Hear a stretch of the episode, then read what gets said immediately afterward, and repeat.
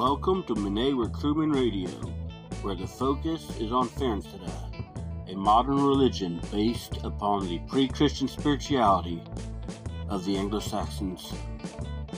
I am your host, Byron Pendason.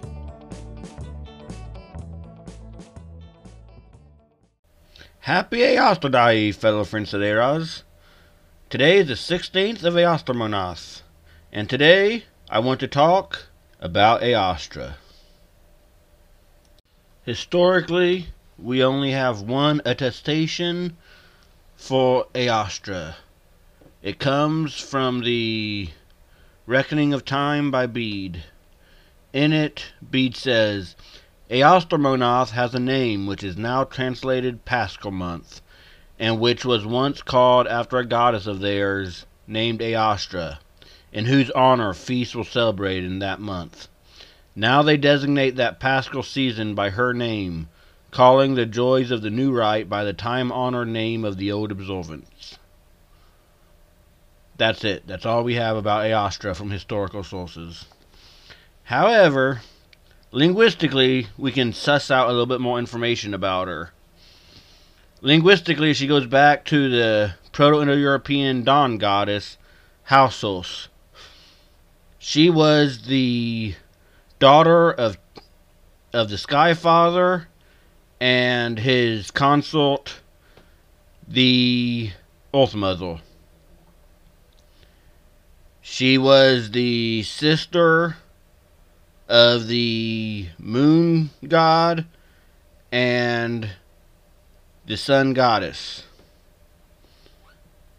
And she is cognate to several Indo European dawn goddesses.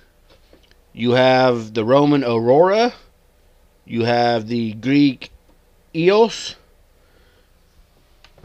you have the Vedic Ushas, and this gives us quite a bit of information that we can use to reconstruct about her.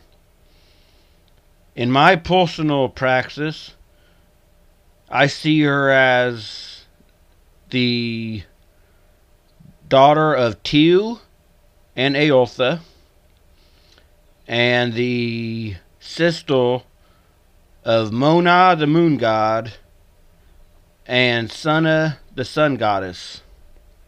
Based upon where her month falls in the year, she is also seen as a fertility goddess, a goddess who brings summer back and whose month ends winter.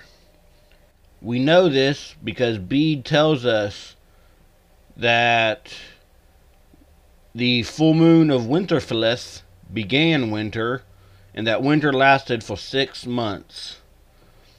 This would place the beginning of summer at the full moon of Eastermonath, which is today. So, what do we know about Easterday? Well, honestly, Nothing.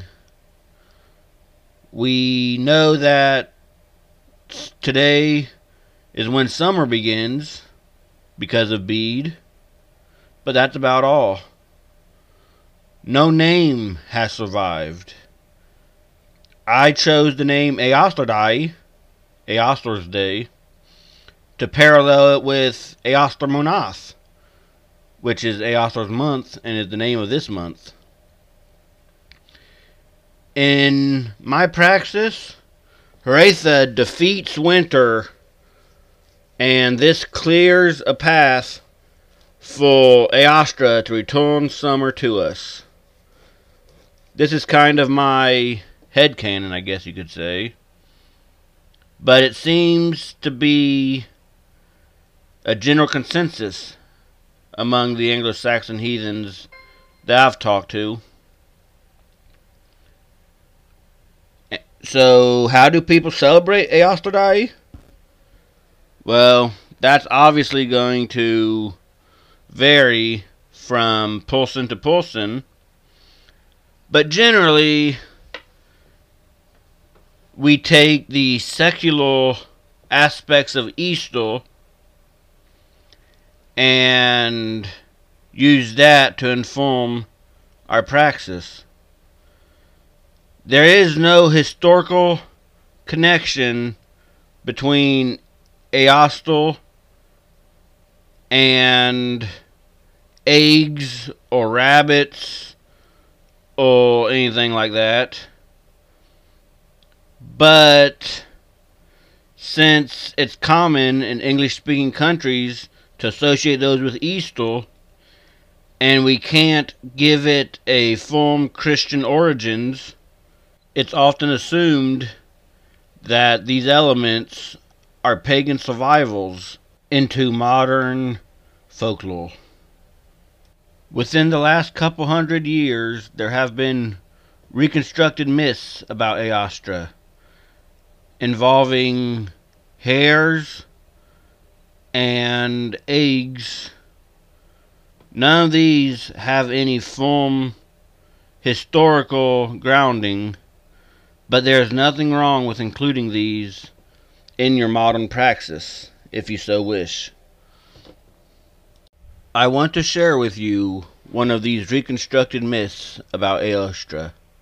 This myth comes from a blog called The Ohm Place. A link will be in the show notes. One spring day, Eostre was walking through the forest when she came upon an injured swallow. The world had not yet thawed, and the poor creature's wings were frozen. Eostre took pity upon the suffering bird, petting it gently and blowing upon its frozen feathers. Her breath transformed the bird into a magical hare that could lay colorful eggs. Every year, the hare brings Eostre a beautiful egg on her festival day that celebrates the beginning of summer. So Eostre is the dawn goddess of the Anglo-Saxon mythology. She is the daughter of Tiw and Eotha, and she is the sister of Sunna and Mona, the sun goddess and the moon god. She is a goddess of springtime, and she returns summer to us after Hretha has defeated Old Man Winter. We celebrate this return of summer on the full moon of Eostermonath. I call this day Eosterdai Others sometimes refer to it as Eosterfest.